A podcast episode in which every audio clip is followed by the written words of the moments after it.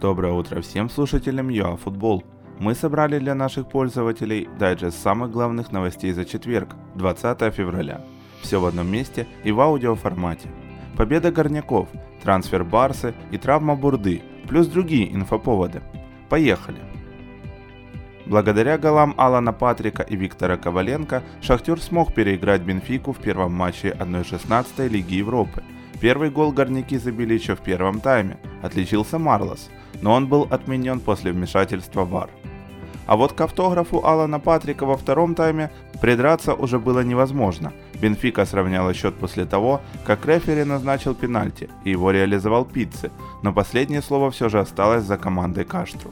Мараес отдал голевой пас на Коваленко, который установил окончательный счет 2-1 в пользу Шахтера.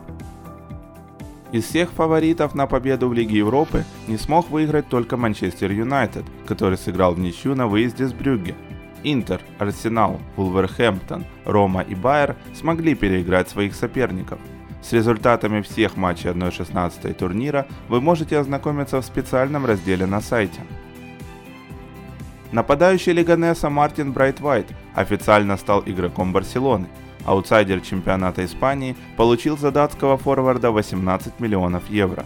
Напомним, руководство Ла Лиги разрешило каталонцам дозавить одного игрока вне трансферного окна из-за травм Луиса Суареса и Усмана Дембеле, которые не сыграют до конца сезона. Генеральная прокуратура Швейцарии предъявила обвинение владельцу Пари Сен-Жермен и спортивных каналов Bein Sports Насеру Аль-Хелаифе по делу о продаже прав на трансляцию чемпионатов мира и Кубков Конфедераций. Обвинение также предъявлено экс-генеральному секретарю ФИФА Жерому Вальке. Бывшего управленца подозревают в получении взяток и фальсификации документов. Генеральная прокуратура Швейцарии полагает, что в период с 2013 по 2015 год Вальке использовал свое положение в ФИФА, чтобы права на трансляцию международных турниров в Италии и Греции достались определенным компаниям.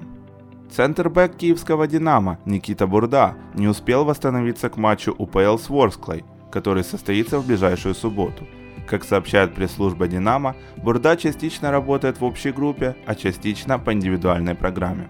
Полноценно трудиться наравне со всеми игроками он сможет минимум через две недели. Это были все актуальные новости в мире футбола за четверг, 20 февраля. Оставайтесь в курсе трендов спорта номер один вместе с ЮАФутбол. Желаем вам хорошего дня и только побед любимой команды.